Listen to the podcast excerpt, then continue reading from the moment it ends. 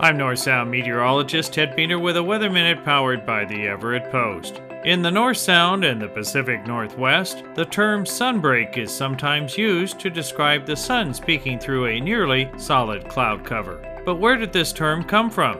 Great Britain has a climate quite similar to ours in the North Sound. The Atlantic Ocean helps provide a moderate climate there, not too cold in the winter, not too hot in the summer. The storm track across the Atlantic helps maintain periods of cloudy and wet weather in Great Britain during the cold season, much like the storm track off the Pacific Ocean does the same here. The term sunbreak goes back to Scotland in the 17th century, describing the often sought sunshine when it breaks through the clouds. During our cold season, from October into the spring, many in the North Sound enjoy the sun when it breaks through the clouds. So the term sunbreak applies quite well here as well as in Great Britain.